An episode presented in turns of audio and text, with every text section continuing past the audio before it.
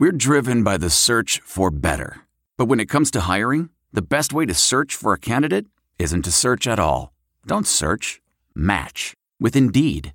Leveraging over 140 million qualifications and preferences every day, Indeed's matching engine is constantly learning from your preferences. So the more you use Indeed, the better it gets.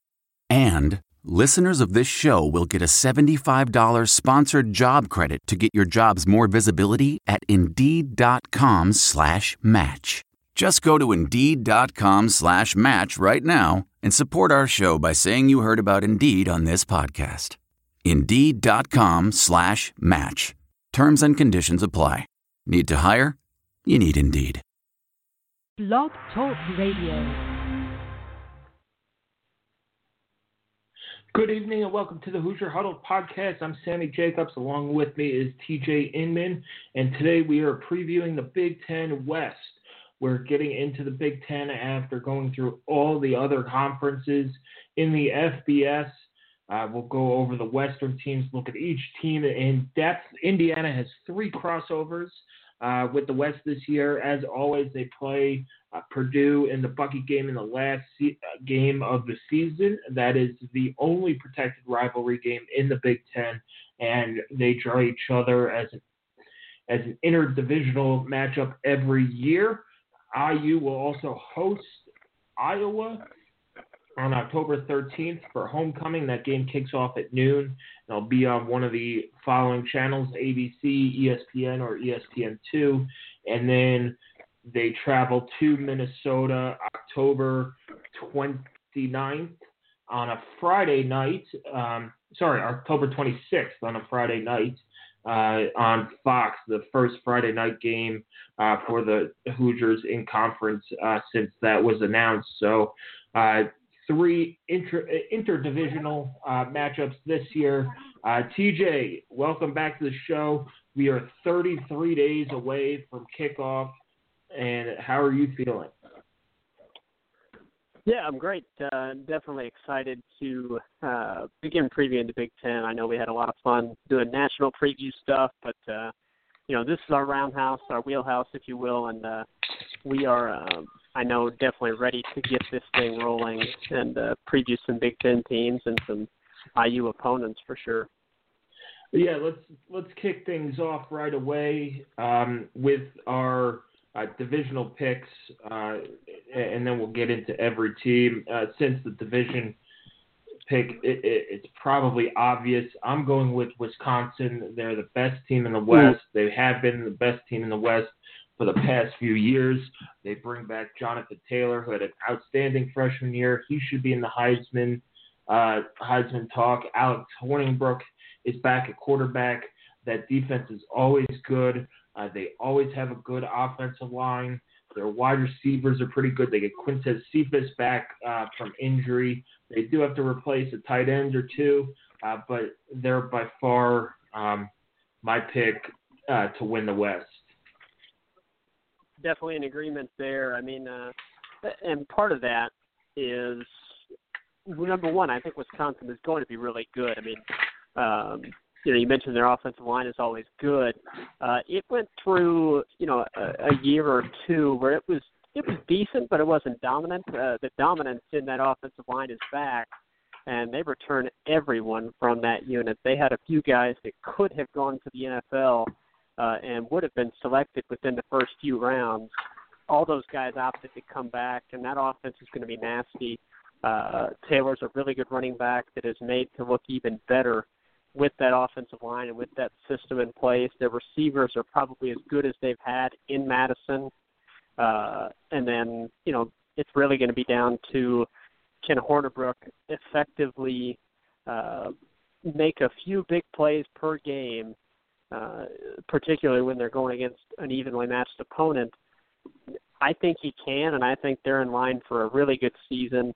Uh, so they're the obvious pick really it gets interesting after that because I think you can make a legitimate argument uh, for second place for probably three or four teams uh, that, that probably feel like they have as good a shot as anyone at getting second in that uh, division. Yeah, it's going to be outside of Wisconsin. It, the rest of the division, I it's going to be a heck of a race, and I, I think if, if yeah. there is anybody who has a say on the race uh, for number one, it could be Purdue. Um, and, and, that's not saying that Purdue is going to win the division uh, or anything, but they do host. Um, they do host Wisconsin. They do host Iowa, and they host um, Northwestern to open the season. So I think you know Purdue will have a say on who's in that battle. You know, if somebody drops one of those games at Purdue or Purdue knocks off a couple of those teams, uh, that just opens the door a lot more for Wisconsin to run away with this thing. Uh, and it might open the door for Purdue to sneak up uh, eh, higher in that division. So TJ, let's start with the teams that IU is gonna are gonna face in 2018. Let's start with the Iowa Hawkeyes They come in on October 27 on, on October 13th. It is Indiana's homecoming game. Uh, it, it's a game that I think if if is going to knock off one of these names, and, I, and I'm counting Iowa as a name because they've been they've been really good for you know very solid for very long. Uh, I, I think this is the one that IU fans could circle as, as they'll have a have a very good shot at it. Uh, they'll have a good crowd for homecoming, hopefully. Uh, Wisconsin uh, is replacing all three linebackers. They're replacing uh, almost their entire secondary. There, they there's been a lot of attrition from the uh, from Iowa. There's been some off the field issues recently as well. Uh, they lose some offensive linemen, although that offensive line wasn't great last year. They do lose some very very talented offensive linemen uh, that have gone on to the next level. They lose Akrum Wadley, who is a good running back. Uh, over the last couple years, ran for a thousand yards and ten touchdowns last year, and was really their spark plug. Uh, but they do they do bring back quarterback Nathan Stanley and arguably the best tight end in the country in Noah Fant. Uh, and they have a couple weapons uh, at wide receiver with Nick Easley and Ihmir Smith uh, Marsette. So to me, Iowa is one of these. It's one of these years you don't really know what they're going to be uh, and you probably circle them for seven and five or eight and four. Uh, just a typical Iowa year. Solid, not great, not bad, but just a solid team. Uh, could they could they go worse than that? Sure. I, I think with all the the talent they have to replace, uh, it, it's possible. But it could also be one of those years that Iowa uh, jumps up as well. Nate Stanley uh, is back at quarterback. He had a really good year last year 2,400 yards, 26 touchdowns, six interceptions. They might have to reverse engineer their, their offense a little bit, but it's just a really solid team that should be okay. Their special teams, that they need to get their punting game figured out. Their punters were terrible last year. Um, but other than that, you know, they're just a solid team that, but I think IU has a shot at them at home uh, on homecoming. Yeah, uh, it's uh, it's very interesting. Kirk Ferentz uh, entering now his 20th season in Iowa City. That's that's really impressive, uh, and I I know that occasionally uh, you'll get Iowa fans that uh, you know are kind of frustrated with uh, with Ferentz and with maybe how conservative the program uh, is on offense. You know, I I understand that, but I, I think for the most part, I feel like they they understand that you know, th- this is who we are, and this is, you know, this is good for us. This is good enough. Uh, I know that there's the aspiration to uh, always take another step forward, and I, I, I get that, but um, you know, I, I I think that they've settled into a, a pretty nice nice area of being a top 50 program. Uh, last year they were 49th in S&P Plus. Uh, they won their eighth game in the Pinstripe Bowl. Uh, I, I think that they're, you know, the definition of kind of pretty good, uh, if you will. They're occasionally very good, occasionally just average. Overall, they're pretty good. Uh, this year, it's going to be a test to can you replace your stars? You know, uh, quarterback Josh Jackson, linebacker Josey Jewell, both gone. I mean, Josey Jewell was a tremendous football player. I really had a lot of fun watching him the past few years. Uh, he leaves behind a, a huge hole at linebacker. Uh, and their other two starting linebackers left as well. And then James Daniels uh, was their best offensive lineman. He's gone. He's in the NFL. Uh, and you mentioned Akrum Wadley. So it's a question of how well and how quickly can you replace those uh, those stars. One thing that is going to help them is they do have a, a, a pretty good culture there, pretty good, obviously very consistent. Um, I'll be interested to see if they're willing to open up that offense a little bit. Uh, Noah Fant and then T.J. Hockenson is a very good second tight end as well. Um, you know, Nick Easley, uh, he's okay. He's a slot receiver. Uh, Smith Marsette needs to show more on the outside. The guy that they really need to step up is Brandon Smith, uh, wide receiver. They need some big plays out of their offense. It's something they've not gotten enough of. But really, it's going to be down to uh, that tight end duo of Hockenson and Fant. They're going to have to be, you know, the best tight end duo in the country if Iowa's offense is going to uh, be successful. Um, otherwise, I think that they'll just be okay, and I don't think that this defense is going to be able to hold up against that. The line is the best part of it, but the linebackers have to replace everybody, uh, and the secondary has to replace a couple of guys, including Josh Jackson. Um, you know, I, I I don't really think all that highly of this team, but that being said, their schedule uh, they were dealt a pretty nice one this year. They avoid Michigan, they avoid Ohio State, they avoid Michigan State. Uh, the only one of the big three that they play is Penn State. Um, so you know, and they're they're a lot of their tougher conference games uh, are at home. Uh, Indiana, they have to go to Indiana, they have to go to Purdue, and they have to go to Minnesota. Uh, but there's you know there's a lot to like about that schedule. You're not going to get an easy one in the Big Ten, uh, but as far as Big Ten schedules go, I think I'd take Iowa's and and run with it. Um, and obviously, Ferentz is a pretty good coach at uh, winning close games. So probably eight wins is the ceiling for this Iowa team. Uh, that might be enough to get you second in the West. Uh, but I, to be honest, I don't think anyone outside of Wisconsin gets out of the Big Ten West with less than four losses. So I think five and four probably gets you second place. Uh, and then the tiebreakers could end up being a mess, of course. But uh, in short, I don't think this Iowa team is going to be very good. I think that they will be uh, um, just about equal to last year's 49th. Uh, I don't think they get any better than that, and I, I do think Indiana's got a got a nice shot to knock them out. Of course, uh, that's a lot's going to depend on who's healthy for that game, and you know how are both teams playing when they come into it, who executes on that day. But uh, this is not going to be an Iowa Hawkeyes squad that challenges for uh, anything above eight wins, in my opinion. Yeah, and they have a tough non-conference schedule too, with Northern Illinois coming yeah. in for the opener.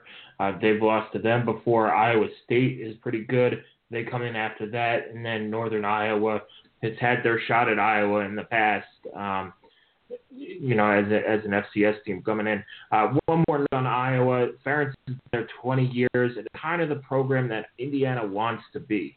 Uh, you know, a sure. solid bowl team every year maybe an outlier year where you have four wins, an outlier year where you have, you know, 10, 11 wins and surprise some people.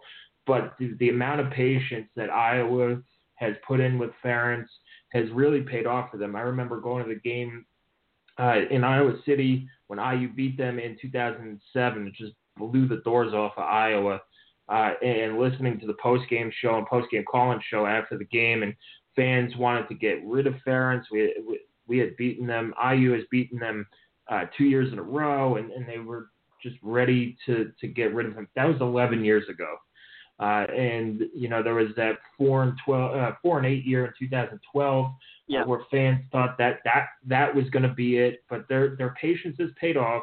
They they've renovated that stadium. They're they're bringing in money still. He has a great con. He's a solid coach. He's not afraid to open it up a little bit. We've seen it in the past where he's opened it up um, a little bit, and fan, the fans appreciated that.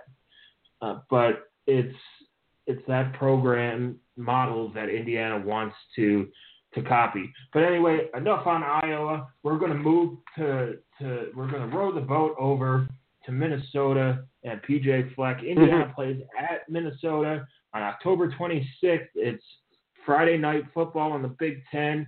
Uh, I don't care how anybody feels about it. Um, really, I, I know it's high school football night, uh, but this is a, a night where Indiana is going to be in the spotlight. It's going to be a Fox Sports or FS1 game uh, at I believe 7:30 or 8 o'clock, so prime time. All eyes on IU. It's a winnable game, uh, and I just think the exposure for for the IU program uh, is, too good not to pass up. Now I understand why they pass up. Maybe have passed up some of these Friday night games at home uh, with, with Friday night football in Indiana and all those things. But playing on a Friday night, um, the only thing I wish they would do differently is that you could come to play on a Friday night after uh, a bye week, uh, that extra day the the day I asked yeah. Wes Martin about this at media day, it, it, doesn't seem really to play a big role, but it is it is late later in the season. Guys are banged up a little bit, and, and maybe that extra day of rest helps uh, and, and, does stuff for player safety. But about Minnesota, um, I think they're going to finish at the bottom, uh, near the bottom of the division in the West. Uh, their quarterback situation's a mess. Uh, it, looks like Tanner Morgan, a redshirt freshman. Um, he has good size at 6'2", 205. He's a nice recruit uh, coming in, but they have no experience. Guaranteed, unless they pull off some miracle roster roster wise, they're guaranteed to start a freshman at quarterback. Um, I, I believe their running Shannon Brooks is out for the year, and he was their um, he he was a very good running back. They do bring back Rodney Smith, uh, who ran for 977 yards last year. Their offense isn't great. Uh, it's young. And they do bring back their top three receivers uh, from last year, but none of them came in over uh, 700 yards, and it, it's just going to be a struggle for them offensively, especially with the young quarterback. This is a team that as an IU fan, you, you kind of wish you're playing them in the opener uh, because they will be so inexperienced. And as the season goes along, they're just going to get, they're probably going to get better unless they just get the snot knocked out of them and, and are out of it by by late October. But you know, th- this defense is a top 50 defense. It's a very, very good defense with a strong linebacking corps. Uh, they got some some guys in the secondary who could play as well, in Antoine Winfield, um, you know, we'll see. We'll see what they do. They they have a chance to maybe go back to a bowl. They play New Mexico State uh, to open it up. Then they get Fresno State, who we picked. This is one of the games that we picked on a previous podcast to watch as a as a group of five, Power Five upset. They they also play Miami of Ohio. Their crossovers are not not the worst, not the friendliest. They have to go to Ohio State and to Maryland. It seems like Minnesota and Maryland have played a lot. I think this is the third year or fourth year they played in a row, uh, which, considering the, the the crossovers, it seems like a lot. And then they play Indiana, of course. It's just a team that that's young, has a chance to maybe go to a bowl, but doesn't quite have the talent to probably get out of that bottom two or three spots uh, in the West. I would agree with that. I, I actually I think that they are probably uh, ahead of only Illinois, uh, in my opinion, heading into the season. Um, that could be incorrect, but you know, we'll. Uh, that's what I'm going to go with. Um, safe bet. I, think. Uh, I mean, you you really have an interesting offense strictly because uh, your quarterback position is a complete unknown. Uh, they only have one proven playmaker that, as far as patch pass catchers go, and that's Tyler Johnson, who really is quite good. Uh, but no one besides him had more than 11 receptions uh, that's back. Um, you know, tight end is, uh, you would think Minnesota would have pretty good tight end.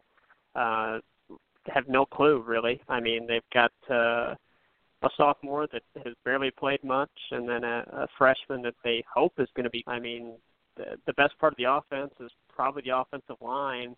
Uh, they've got an absolute monster of a true freshman in there, Daniel Faalele. Uh, he's six nine, four hundred pounds, which is uh, quite hard to believe. Uh, there was a story done on him at some point last uh, last season about um, you know guy with very limited football experience. I think he was at IMG Academy, um, and he ended up going to Minnesota uh, with uh, with Curtis Dunlap as well. Both of them are true freshmen that might get in the lineup, but again, they're pretty raw.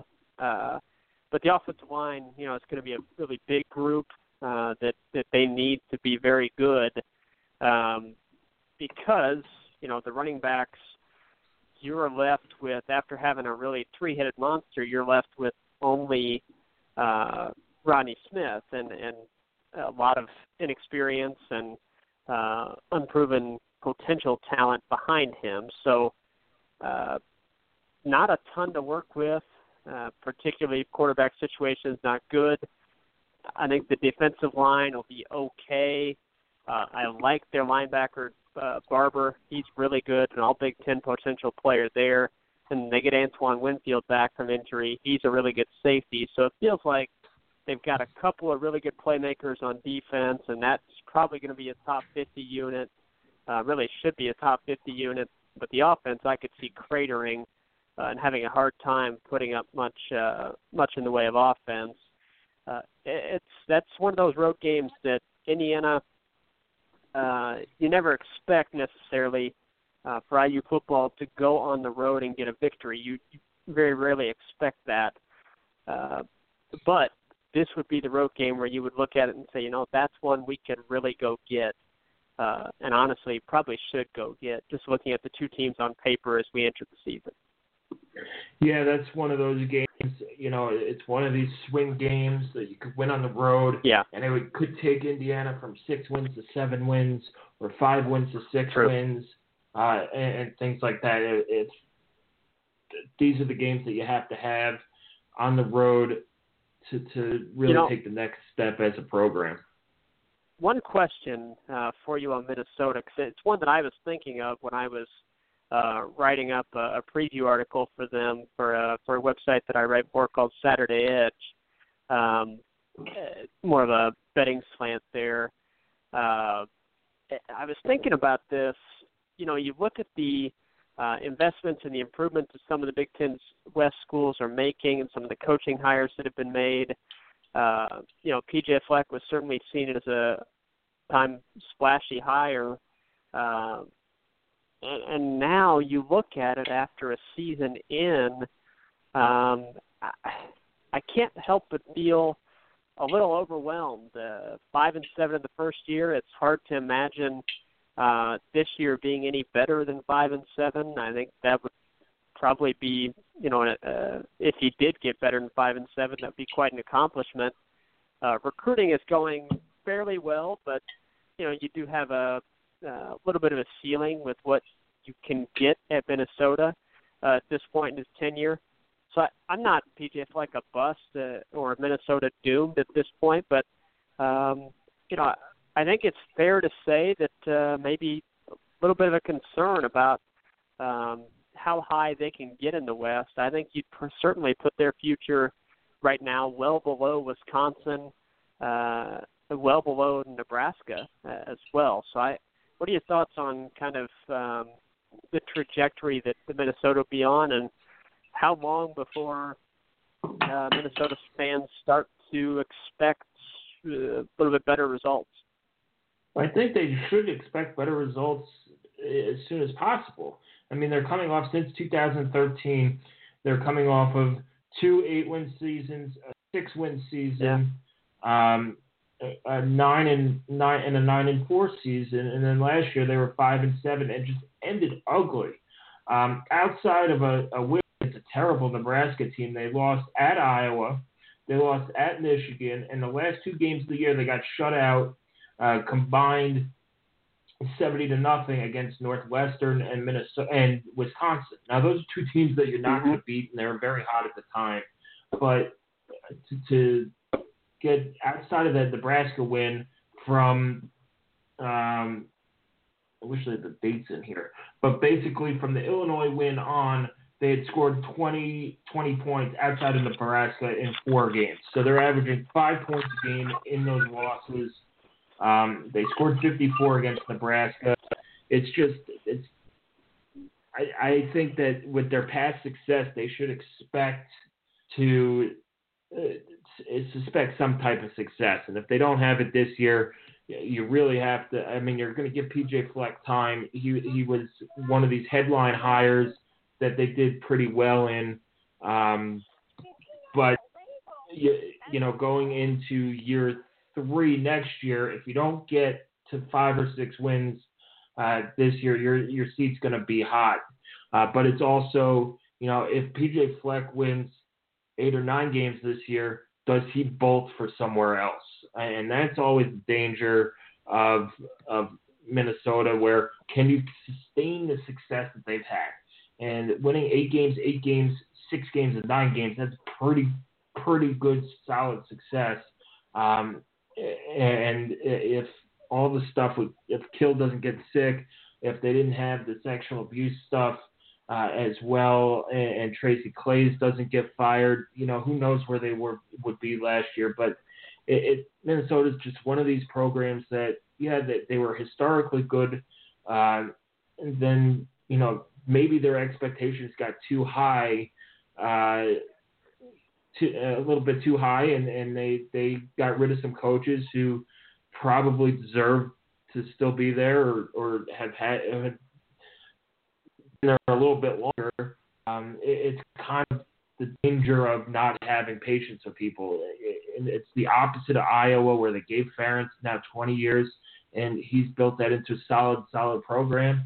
Uh, Minnesota is the opposite. There's no consistency in coaching, uh, and, and, you can see the mixed mixed bag results uh, from going from nine wins to five wins, and, and it's something that IU fans should keep an eye on because – you got to have some patience with the current IU staff as well. Um, but yeah, I, I think Minnesota, you should realistically, ha- it's not year zero anymore. Last year was year zero. Fleck was a late hire.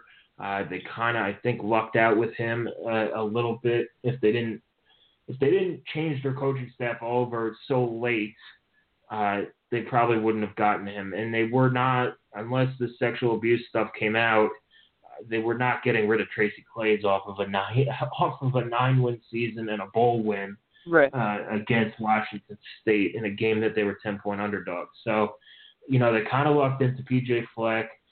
They should have some patience with him, but he's also a type of personality that you know your expectations skyrocket and he could rub people the wrong way and it's like okay when is enough enough? You can only row the boat so much before people just say screw this. I, you know, I'm not into your your um, whatever pomp and circumstance. Uh, yeah. All right.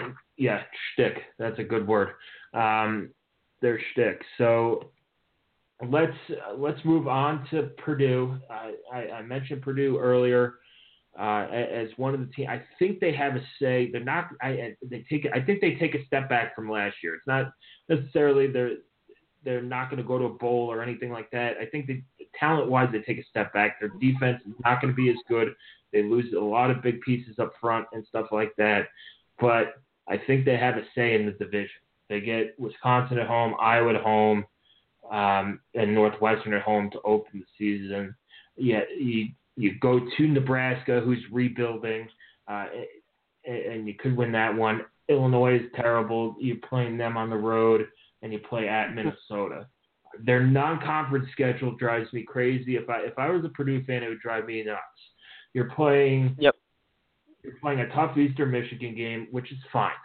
That's the MAC school you got to play. But you're playing Missouri, who Drew Lock is is has been talked about being the number one pick uh, coming out in uh, in the NFL draft next year. He led the SEC in passing last year, and yeah, Purdue beat Missouri um, 35-3 last year, but that's before Missouri really got the ball rolling uh, and recovered and got to a bowl game.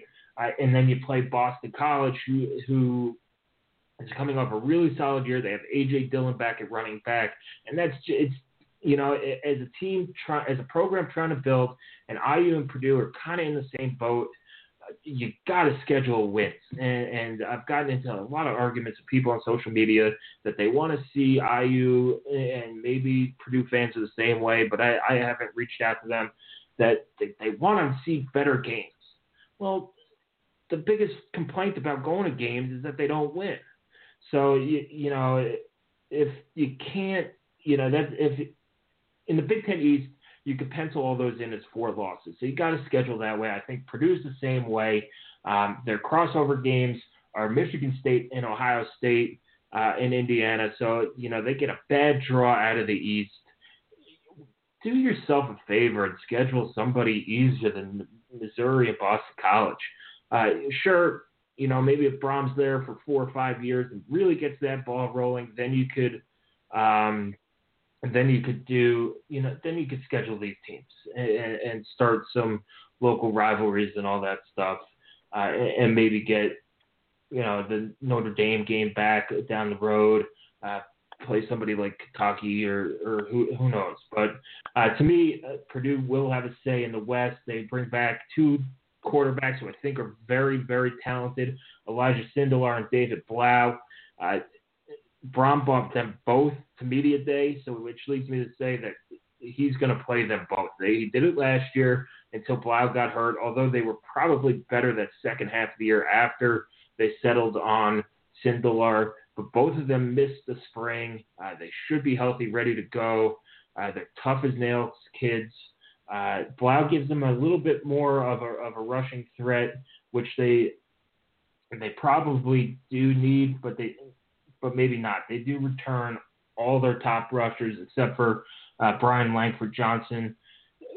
It's just a, they're going to be a tough team um, this year, and maybe I'm a little bit high on Purdue. Jackson Anthrop killed IU in the in the bucket game. Tario, that running game got going. You could see how tough Purdue was going to be um, at that bucket game when they got the run game going. I and, and their defense played pretty well, uh, stuffing IU's run. But on defense, they lose Ja'Whaun Bentley and T.J. McCollum, and then they lose, I think, everybody up front except for Lorenzo Neal Jr. Uh, and that was the strength of their defense was the the ability for that defensive line to push back the offensive line, get in the defensive in the offensive backfield, disrupt plays, get tackles for losses, havoc plays, and all that stuff, and that's going to be gone. But uh, to me, the West is is more conducive for a team to to overcome some losses, and I think Purdue might not sweep all of those games at home, but they're going to get they're they're going to knock somebody off they're going to get Northwestern or they're going to get Iowa, and they might put a scare into Wisconsin. Um, and they'll have a play into who comes in second in that division. And, and if if the dice uh, fall the right way, they could have a say into who plays in Indianapolis in uh, in December. Yeah, I uh, we will disagree on this one. I you are higher on the Boilers than I am, which is perfectly fine. Uh, I, I could end up being very wrong about them. Um, I I think Brohm is a very good coach. Uh, I think their quarterbacks are good. I think their running backs are fine.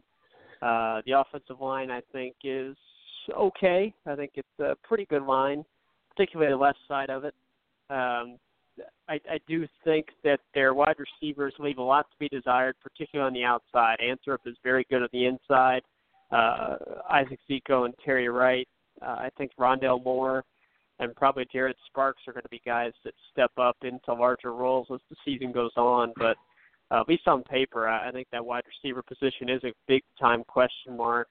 Uh, and then the defense, I just expect to take a large step back. Uh, and that one if I'm incorrect about that, then yeah, Purdue is going to be quite a bit better than I think they are. But um, I just do not see them being able to replace Ja'Whaun Bentley, uh, Da'Wan Hunt, both guys that uh, were huge parts of their defense. Uh, I think linebacker is going to be a big weakness for them, uh, and I think their defensive line will have the potential to get pushed around quite a bit.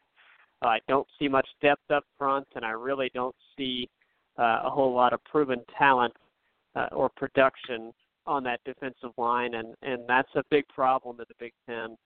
Uh, I think it's something that uh, teams could really take advantage of for the Boilers and control the pace, control the tempo, uh, and keep what could be a pretty explosive offense off the field that is bullying their defensive line. I'm with you on that schedule. As a neutral, uh, it's very entertaining for us to be able to sit back and watch them play against Missouri and against Boston College. I think those are two great games.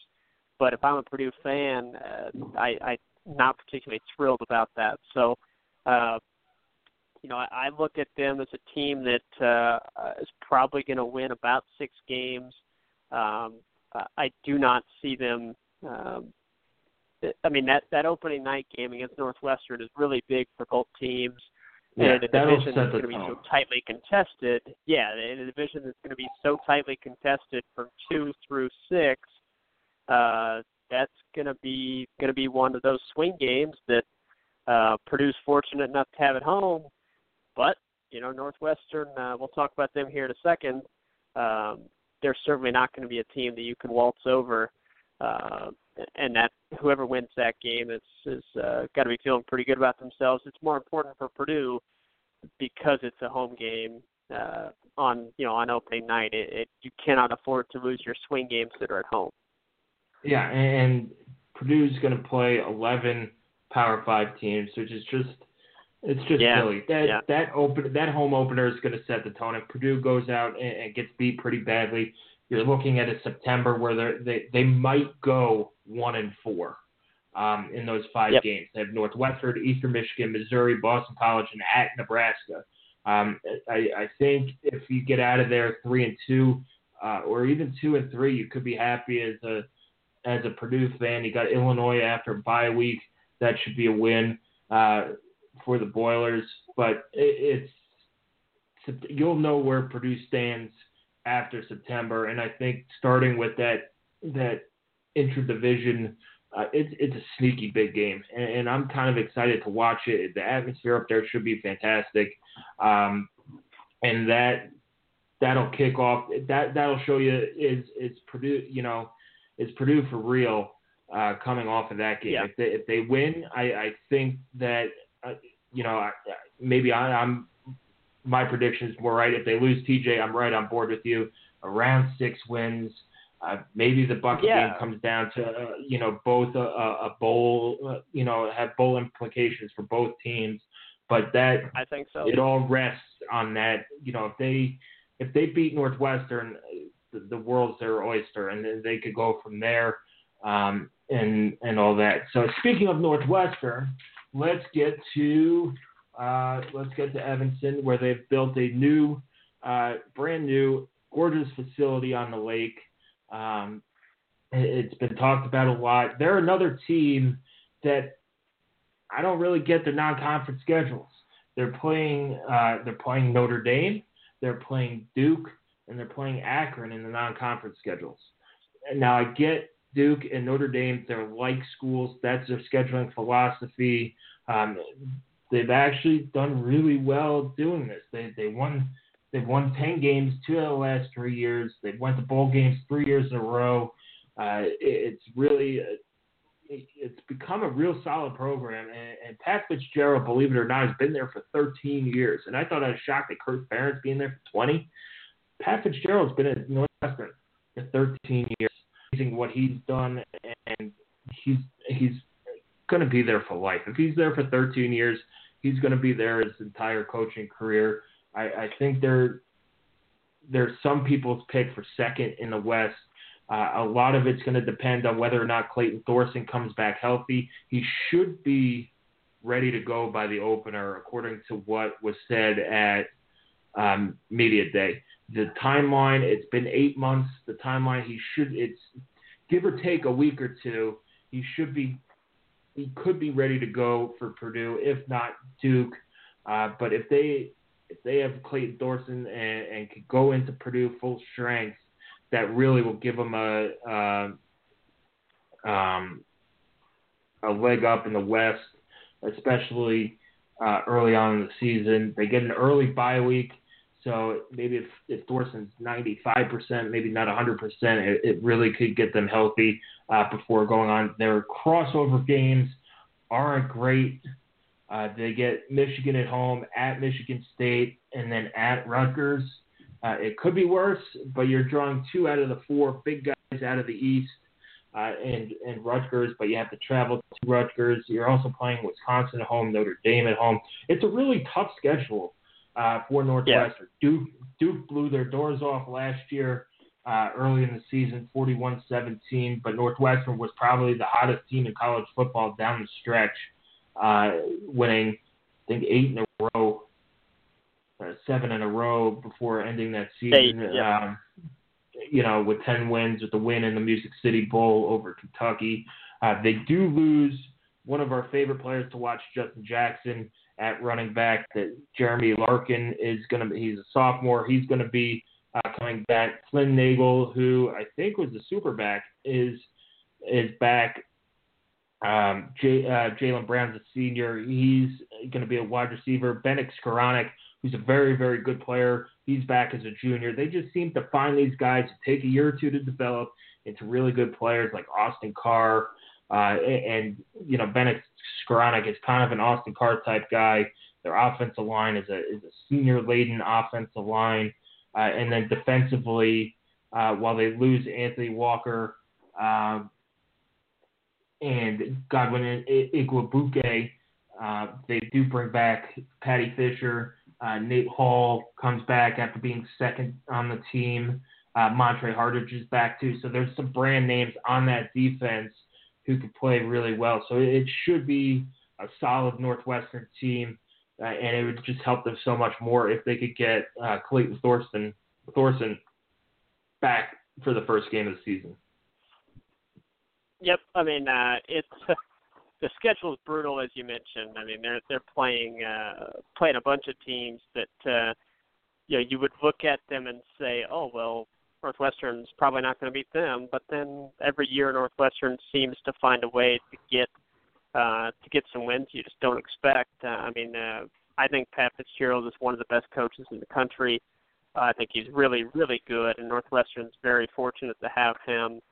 Uh, you know, the offense last year was not good. Uh, they only finished 82nd in S&P Plus, but uh, you know they they flashed some potential, scoring 39 against Michigan State and Minnesota, 42 against Illinois. Um, but still, for a team that won 10 games, their offense did not produce all that great. So you know how they do it. Uh, they won the turnover battle. Uh, they finished in the red zone. They held their opponents in the red zone uh, to field goals instead of touchdowns just like that, you go from seven wins to ten. Um, you know, they they excel in close games and in those tight situations because uh, they consistently do that. It's not a fluke that they win a turnover battle. It's not a fluke that they execute in the red zone uh, on offense and defense. Uh, you know that that's something that they have turned into their identity. Um, I know that Jackson, Justin Jackson, was a great player. I loved watching him uh, I happen to think that Larkin can be just as good as him. Uh, maybe not the all-purpose way, but just strictly running the ball. Um, he's really good. Uh, they've added a couple of guys as well, really good recruits, Isaiah Bowser and Drake Anderson, that um, I think improved the overall talent level of that running game. Uh, um, from a pass game perspective, their receivers don't really stand out to you in terms of physical tools, but those guys catch the ball. I mean, they really catch the ball well. Very few drops.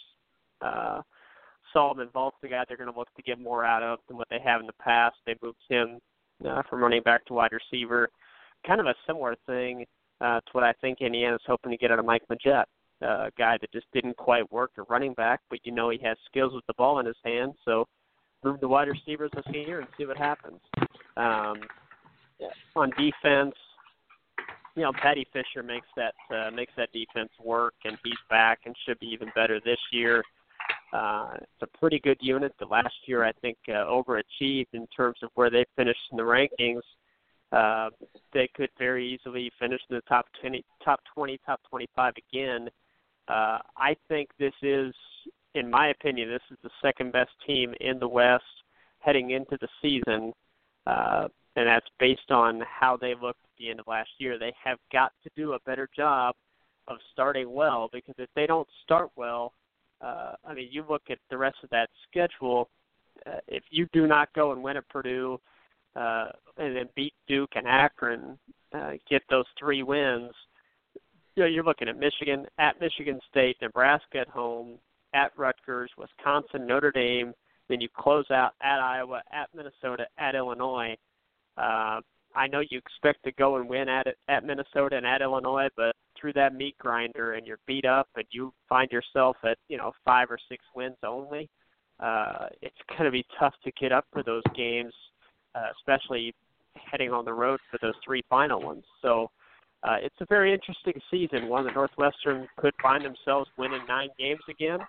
Uh, and if Thornton's, Thorson is healthy, why the heck not? I mean, that's what they do.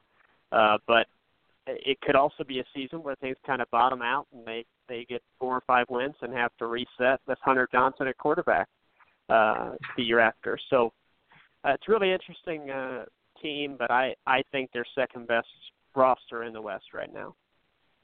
Yeah, and, and they're playing a Big Ten East uh, like schedule. Let's stay in the state of yeah. Illinois. Uh, TJ, quickly talk yeah. about Fighting Illini. They're coming off a two-win season uh, after a three-win season in 2016. My message to Illinois fans, and, and please explain to me uh, if I'm wrong. Like, what are you doing? I mean, Lovie Smith looks like I don't know a homeless man. He has a great beard at media day, but he was that was you awesome. know it's the best part of their program awesome, right now. Awesome, awesome beard, but he he was up there and he, he sounded disinterested. Um, he looks like the guy who's wandered the desert for 40 years um, and, and coming back. Uh, but you know, what are you doing? Um, it, it doesn't seem like he's interested. They they put money into facilities. Uh, they've recruited a little bit better but two wins last year. At, at what point? At some point, you're going to have to to cut bait with Lovie. And at what point does Lovie go? What the hell am I doing in in Illinois? Um, and, and maybe if they struggle again this year, he he he leaves on his own. Who knows? Um, but their their schedule is they they should be Kent State to open. They should be Western Illinois. Uh, they're playing a very tough USF team and then they draw um, in that game at Soldier Field in Chicago. Then they draw Penn State, Rutgers, and Maryland. Not the worst draw in the world out of the East, um, but you, know you don't know those those 50-50 games. You would think by now, year three of, of Lovie Smith's tenure, that Rutgers and Maryland and Minnesota and, and Purdue would be toss-up games but they're clearly not any. They're not yet, and uh, you know that they Cameron Thomas is Cam Thomas is going to be playing quarterback. You get Mikey Epstein back at at running back. Somehow Mikey Dudek still has um, eligibility left. Uh, and I, I root for that kid coming on, just like Jay Sean Harris off of his knee injuries. I, I will yeah. always root for Mikey Dudek because uh, he's a, such a tough worker and a good player and stuff like that. If they stay healthy, they have some playmakers, but not enough to to really push for bowl contention um, or, or even close to four wins. So, you know, Illinois fans, I always thought Illinois w- was a solid football fan base. Uh, at my time at Indiana, they they they brought in Ron Zook. They'd become real a really solid team, uh, going to to you know bowl games you know, every so often. Um, they went to the Rose Bowl, but they were really tough out, and you knew what you were getting in Illinois. And Now it's kind of, you know, they're the the pushover in the league and, and things like that. So, you know, who knows what they're going to get? This could be. A, but the thing with bad teams is, you know, if you start going on one of these six, seven game losing streaks, you really get sucked in. Your upperclassmen um, you know, have one foot out the door. They want the season to be over, and, and your young guys are just not ready to step in yet. Uh, the way their recruiting has been, but uh, you know, last year they ended the year on a 10 game losing streak. They probably should have lost to Ball State, uh, but Ball State blew that game. and, and things like that. So you know they, they could get off to a hot start at two and zero, and and maybe people talk up that USF game, but I, that's it's hard to, to say they'll win more than one conference game this year. And that conference, you know, they get Rutgers on the road and, and Purdue at home. You know, where where's that win coming from in conference? It's just, you know, I'd say they they get one, but you know, if if you go two years in a row without a Big Ten win, what do you do? Yeah, I I I, I won't spend much time on Illinois because we're getting fairly short on time, but uh, you know, two things they have going for them. Number one, Lovie Smith did rely on youth last year, so it's not like they were playing a bunch of veterans uh, and losing as they did. Um, number two, after the offense, you know, was held to 14 points or fewer in half of their games, which uh, I mean, a season high of 24 and 14 points or fewer in half your games is kind of mind-boggling in today's college football. Uh, but they they turned over the offense from Garrick McGee uh, to Rod Smith, who is a former Arizona staffer. Um, former IU know, staffer.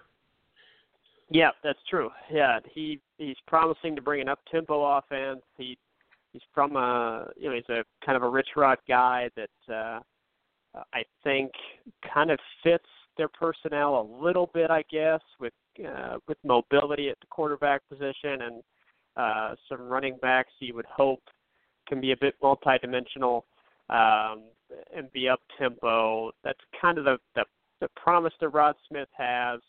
Uh, their receivers aren't awful, so I would expect an uptick in offense, uh, at least a little bit. But that's you know, of course, you're going to see that because it's hard to get much lower than where they were.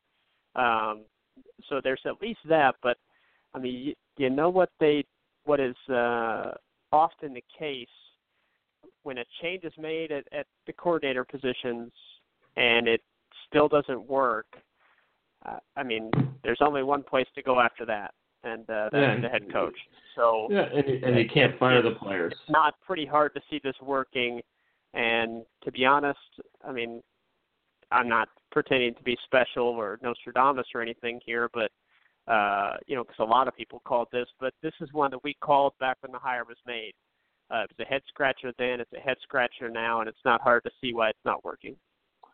No, and he was supposed to be brought in to energize recruiting, especially in that Chicago area, and it just hasn't happened. All right, on to Nebraska, another team that struggled last year, brought in a new coach, Scott Frost.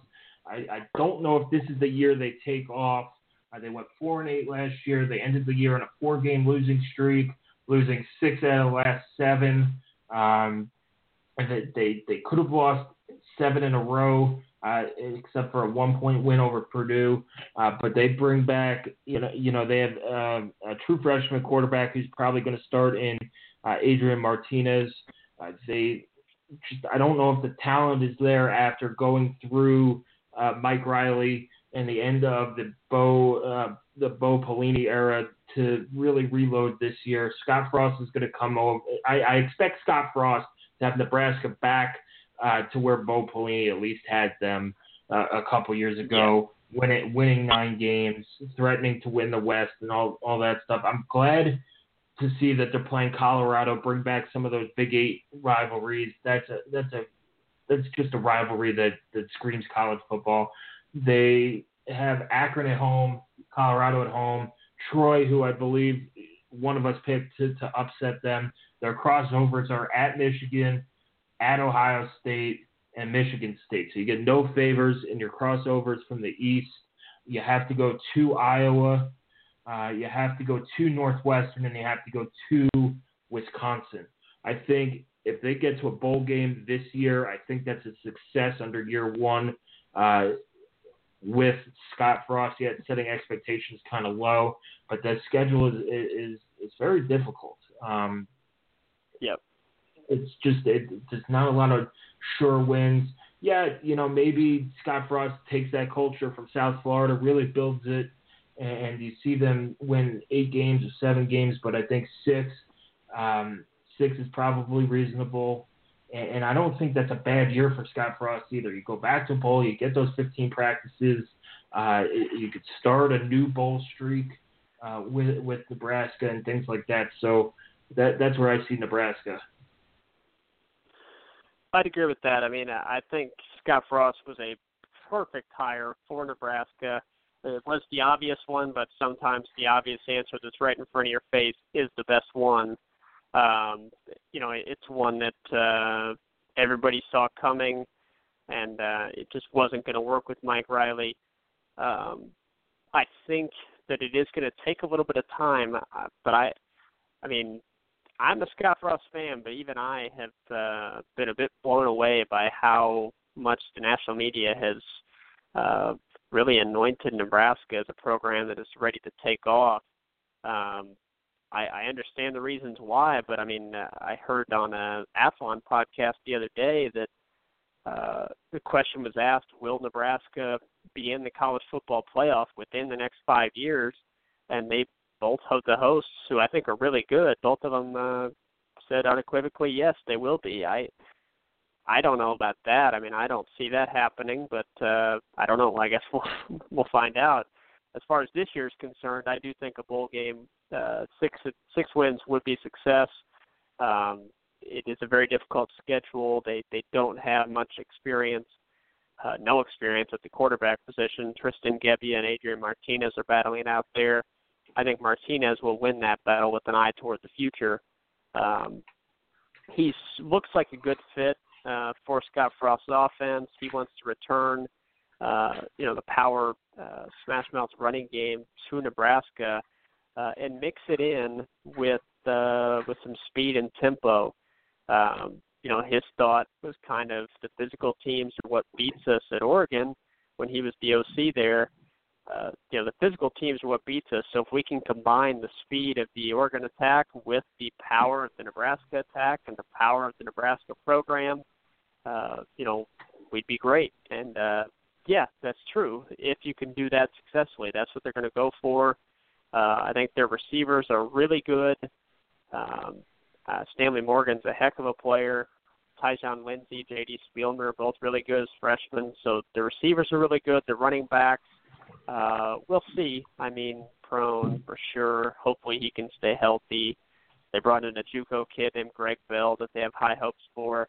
Uh, the defense is really what needs to step up. They've been a sieve these past couple of seasons, and they have to improve and restore some pride. I know that the black shirt moniker has kind of turned into a punchline.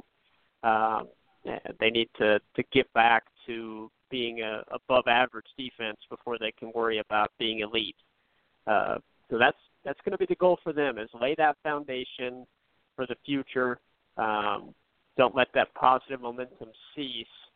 Uh, the parallels between IU basketball and Nebraska football have been drawn by many. Uh, I think the difference between the two is that Indiana still has a nat- uh, a homegrown natural base of talent at basketball that Nebraska has never had at football. Um, you can get some good players from there, but you cannot get, in my opinion, you cannot get the level of player that's going to consistently have you competing at the top of the Big Ten. Where Scott Frost is going to be, how well can he recruit to Lincoln, uh, a place that's not easy to get to? How well can he recruit there from a national base that uh, that can have Nebraska back at the level that their fans want them to be at. Uh, and that's that's going to take time to answer, but I'd be quite surprised if Nebraska is not, uh, you know, at least the second best program in the Big Ten fairly soon. Yep, and, and we kind of excuse me, West, the West. They, yeah, the West. Um, and, and who knows? It's it's a crapshoot once you get to the title game uh, because it's one game could win the uh, win the whole conference.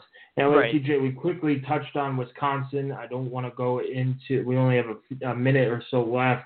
Uh, they're the clear-cut favorite.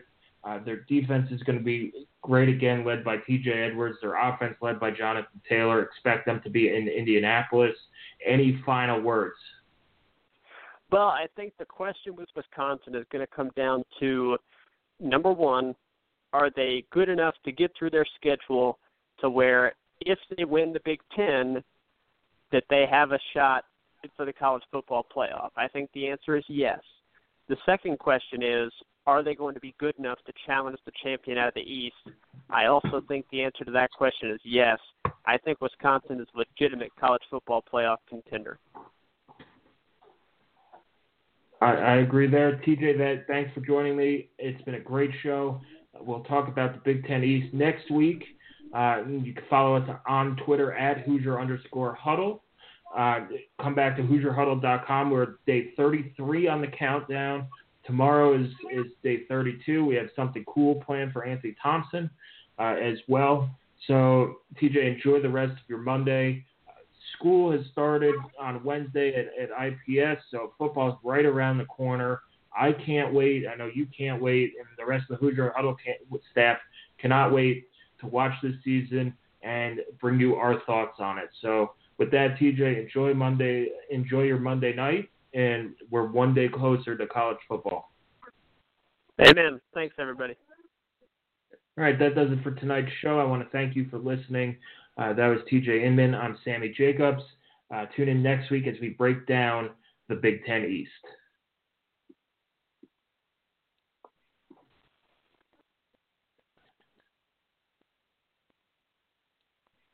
This is it. We've got an Amex Platinum Pro on our hands, ladies and gentlemen.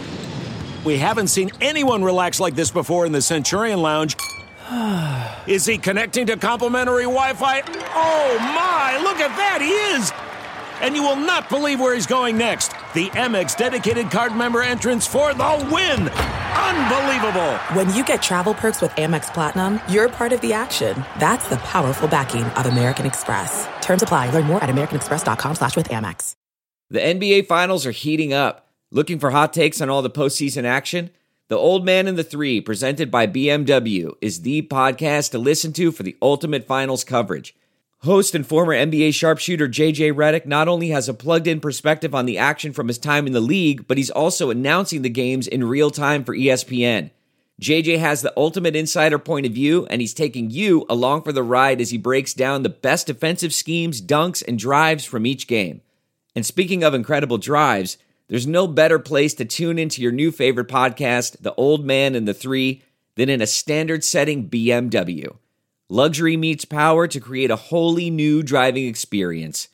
Push the limits this NBA season with the brand that set the ultimate standard BMW, the ultimate driving machine. I want to tell you a story. It's a story about a scandal, broken relationships, gossip, rumors, money, corporate rivalry, and a broom. A performance enhancing broom. My name is John Cullen. I'm a comedian, podcaster, and for 20 years, I was a semi professional curler. And I want to tell you the story about how a single broom almost imploded the 500 year old sport of curling. We feel like we were bringing a knife to a gunfight. It's the story of a superstar and his fall from grace. Well, I was being dragged through the mud. It's the story of two brother entrepreneurs with a dream. I said, that's great news. It's a story of intrigue. I still don't understand why we want to keep his name secret. The full story has never been told, so I'm going to tell it. Broomgate How a Broom Almost Killed Curling. It was a year I'd like to forget. To listen to Broomgate, search for Broomgate in your favorite podcast app. That's all one word Broomgate. What makes a life a good one? Is it the adventure you have? Or the friends you find along the way? Maybe it's pursuing your passion while striving to protect, defend, and save what you believe in every single day. So, what makes a life a good one? In the Coast Guard, we think it's all of the above and more. But you'll have to find out for yourself. Visit gocoastguard.com to learn more.